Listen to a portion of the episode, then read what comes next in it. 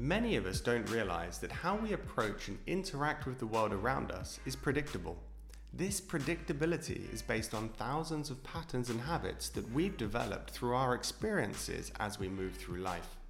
This podcast, Life on Your Terms by Jambar, looks into traditional and cutting edge science of the mind to help you uncover how you can make meaningful change at work, at play, and at home.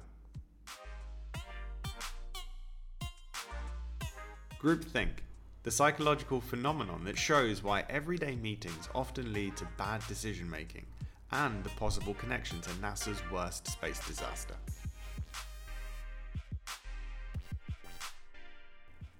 Hello everyone, this is Barbara and James. Hi guys, good to speak to you. And today we are going to talk about groupthink.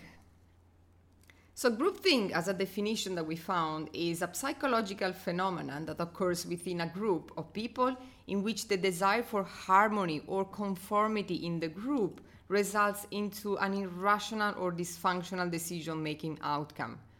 I'd like to go back to the origins. So, this was actually um, put together by a chap called Irving Janis in 1972 in response to what he'd kind of discovered was a lot of small, high powered political groups making bad decisions when they were isolated by themselves, just four or four or five people that were influencers and had an opportunity to to make decisions that could uh, could have big outcomes. So a couple of things that he looked at was uh, what happened like why did America go to Vietnam why did it go to Iraq um, what happened with the Watergate cover up? Like, how did that become a thing? Like, why is it that several people sat in a room and thought that that was a good idea?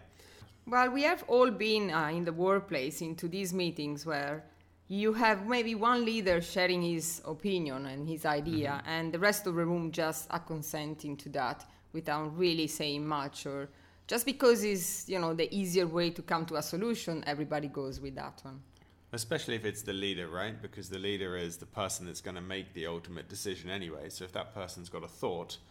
Yes, and, and always with his presence also influence the opinion of the people that are maybe a bit more introvert and they, they fear to be judged or be confronted for the idea that they, that they share with the rest of the team. So it basically comes from a sense of insecurity in the employees, I believe. Okay. So we were mentioning about the risk that um, groupthink can bring to, and uh, to me, it limits creativity in the group and the, in the company. Uh, can bring to poor decision making and uh, inefficient problem solving. And we have a clear example from the example of the Challenger tragedy for the Columbia disaster. You okay. want to mention about that? Um, well, yeah, I mean, it's essentially a lot of research was done, and, and it boils down to that uh, in 2003, the Challenger ship was uh, was launched in cold weather, and it boiled down to some O-rings within some of the fuel compartments that wouldn't function properly in cold weather, which ultimately led to the ship exploding. Mm. Um, and I, I believe the debate at the time was this kind of go, no go, launch, don't launch, and the huge pressure that the team was off under to launch the vessel at the time, right? Compared to maybe some engineers coming to them and saying, "Look, we're a bit worried that if you launch, uh, these O-rings might not hold up." Yeah, yeah. So we we saw how you know in the meetings, basically the engineer expressed their concern about launching, and um, they were not really heard. Um, so the pressure of launching and the cost and the time involved into that brought to a unanimous consensus of then launching the missile. Yeah, and, and pressure is one of the three things that, that can create a situation where groupthink can become a thing. Um, it tends to occur in situations where you have similarity in the people in the yeah. room. So yeah. there isn't that much diversity there. So they're, they're likely to want to agree anyway. Also, situations where there's a lot of pressure to act, to make a decision, to move forward. And if you look at the Challenger spaceship, there would have been a huge amount of pressure to launch within the launch window that they were given at the time.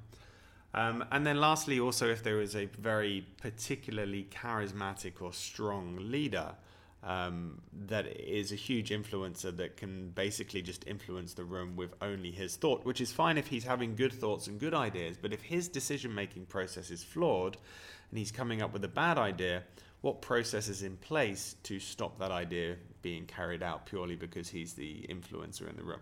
Yeah, absolutely, absolutely. So looking at the um, at the nowadays, like what can we do to avoid groupthink? And um, practically, I think there are a series of steps that um, we have learned, and uh, James and I apply almost every day in business as well.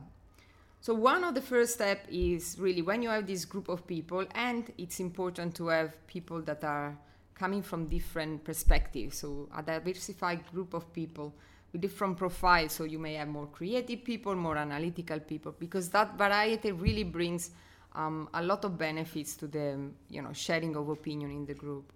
So it's the first step is to ask individually um, to maybe write down, especially in Asia, rather than speak out loud. Write down your individual ideas. And uh, if people are a bit worried about speaking up and sharing their idea after that in the meeting, there are often tools like Poll Everywhere where people can basically use a polling tool or app to submit their own ideas and it stays anonymous. Yeah, submit them anonymously. So, so the point is often in meetings, if you can write your ideas down in private and have a couple of minutes thought to yourself first, before you're influenced by other people and normally the louder people in the group normally their thoughts which influence everybody else in the room. So take a couple of minutes in the meeting to write down everybody's thoughts individually first right? Yeah absolutely.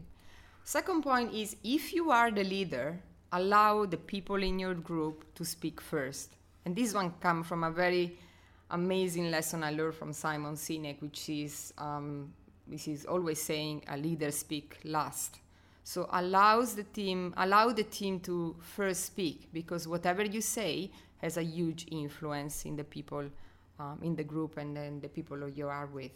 Also, even to come to the point that allow to have meetings where you are not present. And really, James and I try that, and people really share many more ideas. They free, they feel free to speak, and not because we impose on them, but just because the boss is not there they feel more um, comfortable to share their own ideas. Yeah, the the vocal the vocal levels in the meeting room seem to go up instantly as soon as we leave, right? Like you feel that the group feels more relaxed and they can share their opinions more easily among their peers. So as long as you have a representative in the room that's taking notes or that can feed back the information afterwards, uh, then that's a great way to get the group to feel more comfortable to to speak out, right? Yeah, absolutely. Something else that um, I was looking at in my one as well was um, allocate somebody in the room to be devil's advocate. So this is somebody that is going to just play off the what if scenarios. Um, because sometimes some of the best ideas don't have somebody that naturally wants to take the other side. But if you do have somebody that's willing to look at what that other opinion is, and that's their job. Their job in the meeting is to do that. It gives them the authority to speak out against what people say, but without other people taking it personally, right? It's like, oh, they're the devil's advocate in this meeting, so it's okay that they can have a different opinion to me, rather than, oh, this person always has a different opinion to me, and then it starts getting taken more personally. So you can actually allocate someone specifically, or a pair of people if you want, to, to play the devil's advocate role. Yeah, and make sure that everybody knows that they're playing that role, right? Yeah, yeah, yeah. definitely. Good. Now, we are at the point in which everybody has shared their ideas and we need to streamline and, and be able to now differentiate what ideas are valid and what are not. So it's very important now to have a, validation system that um, reject ideas that are not applicable or maybe they are not sounds enough and then extract those ideas that may have a success. So in NLP we have a system that is called the Disney model the Disney model, and uh, we basically analyze the idea from a dreamer perspective, where you allow a lot of creativity, uh, from the realistic perspective, when you can challenge if it's really realistic to implement it, and from a critic perspective, when you challenge the idea with possible um, issues or possible hurdles. So, um, so the Disney planning process is if you have an idea that's come up in a meeting and you actually want to further analyze this to see if it's a goer, if it's something that's actually a good idea, or if it's just an idea that's not practical. Um, so the Disney planning process is a fantastic way to do that. It does take a little bit of time though, right? Yeah, You know, you probably yeah. need half an hour to 40 minutes to do a Disney planning process properly. And if you're interested to know more about that, James and I can plan a podcast about it. Uh, we can really go through how the process works. It's one of the most valuable NLP tools that I apply several times for in coaching. Um, ex- exactly for that, for validating an idea and, and making sure that that idea is valid and sound. Yeah, absolutely.